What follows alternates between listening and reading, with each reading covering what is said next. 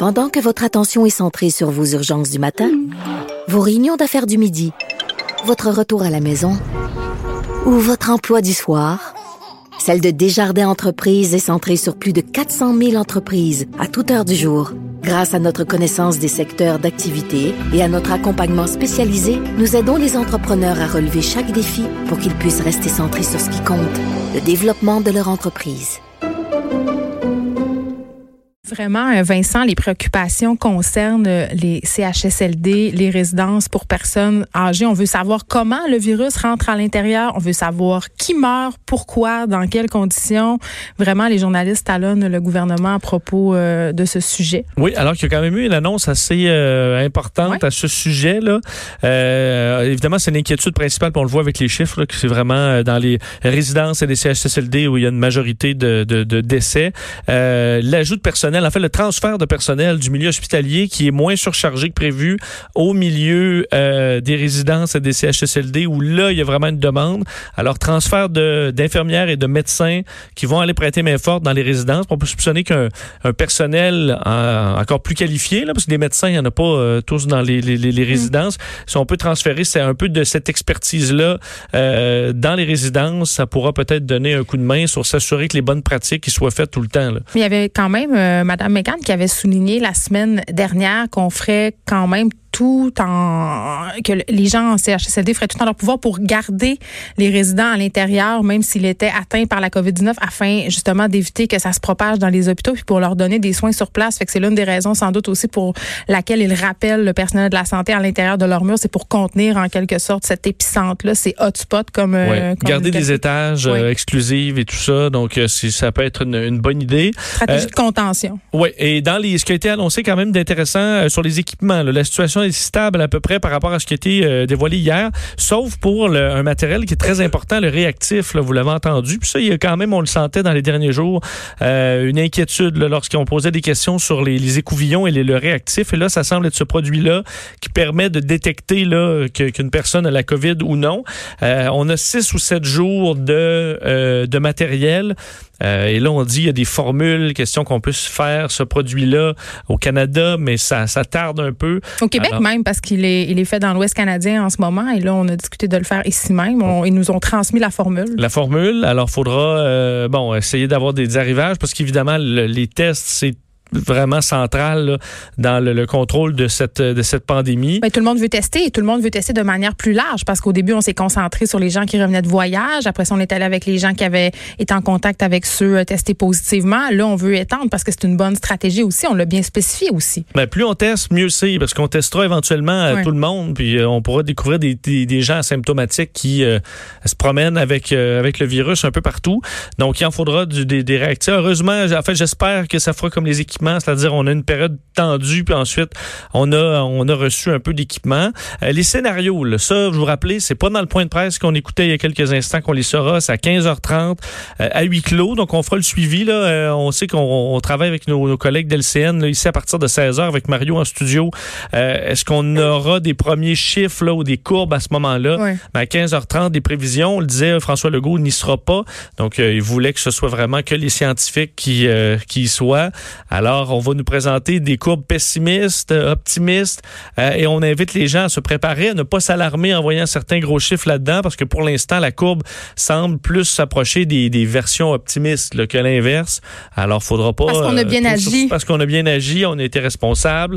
Euh, et sur la question des masques, ben, François Legault est revenu disant que c'était possiblement avoir une certaine efficacité pour évidemment protéger les autres, mais qu'on voulait surtout pas enlever de l'équipement personnel de santé. Alors on parle vraiment de masques fait maison que vous risquez, vous voyez déjà plus dans la rue, euh, à mon avis, si vous faites votre promenade. Là. Ben, tu sais, hier j'ai été à l'épicerie pour la première fois depuis la crise de la COVID-19. Euh, et vraiment, là, je l'ai constaté parce que, bon, je circule en voiture pour venir ici, je vois quand même des gens dans les rues, là la mesure annoncée par Santé Canada qui fait la promotion des masques a vraiment un impact. Là. À peu près toutes les personnes que j'ai croisées hier à l'épicerie portaient un masque, les fameux masques bleus de chirurgien qu'il faudrait pas utiliser, mhm. et des masques maison et des foulards et toutes sortes de choses comme ça. Je l'ai vu direct, là. impact majeur, les gens se masquent. Il y en a qui en mettaient pas aussi par gêne, probablement, qui attendaient juste qu'il y ait un nombre critique, là, à mon avis, là, de gens. OK, bon, ben parfait, là, on peut, on peut en porter, puis on se fait pas regarder croche. Il disait que c'était pas dans notre culture parce que dans certains pays d'Asie, dès qu'on est malade, on porte des masques. ask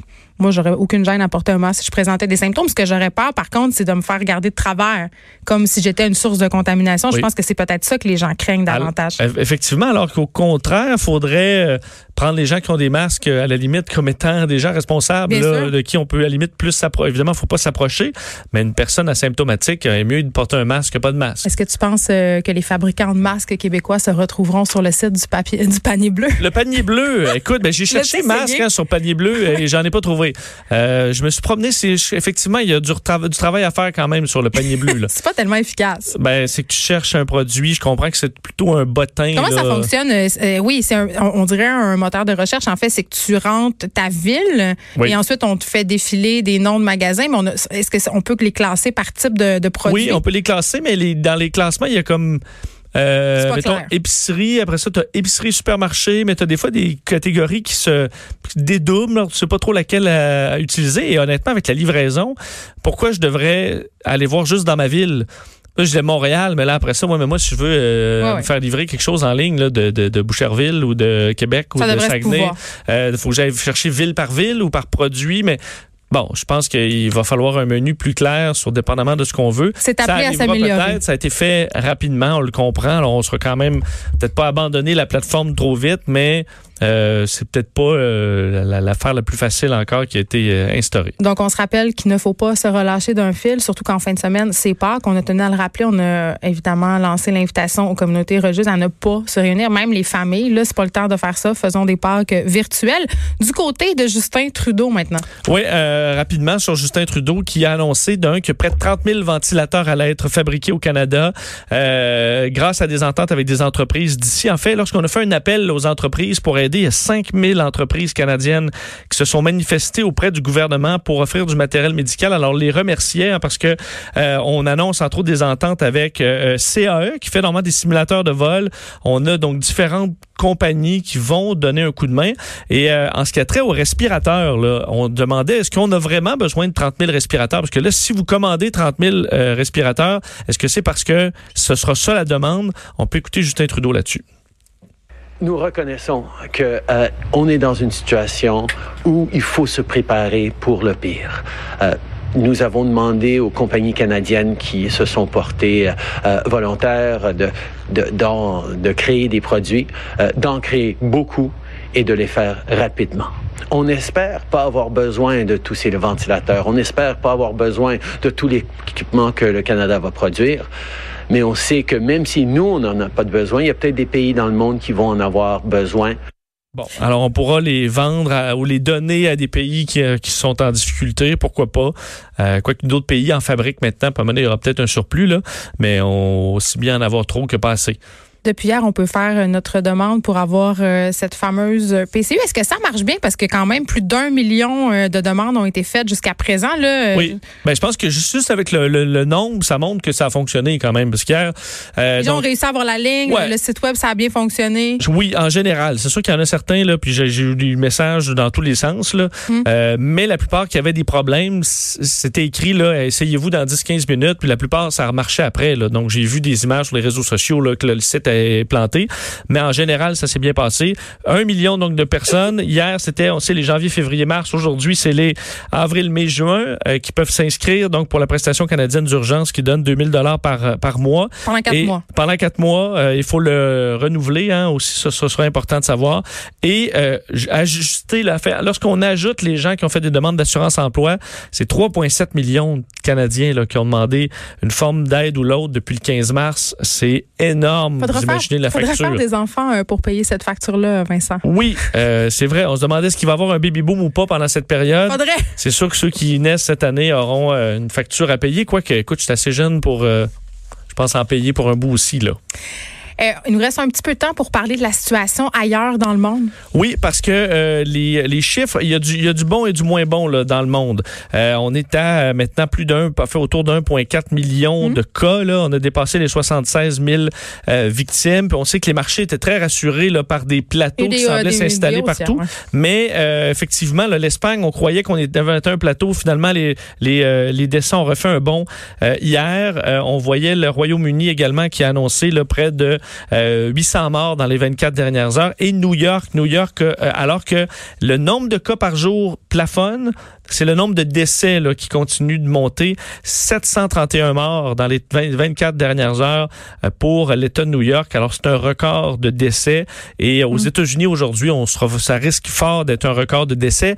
Mais les cas, effectivement, semblent peut-être plafonner. Quoique les États-Unis, c'est gros. Hein, ça peut reprendre dans une autre grande ville qui relâche un peu.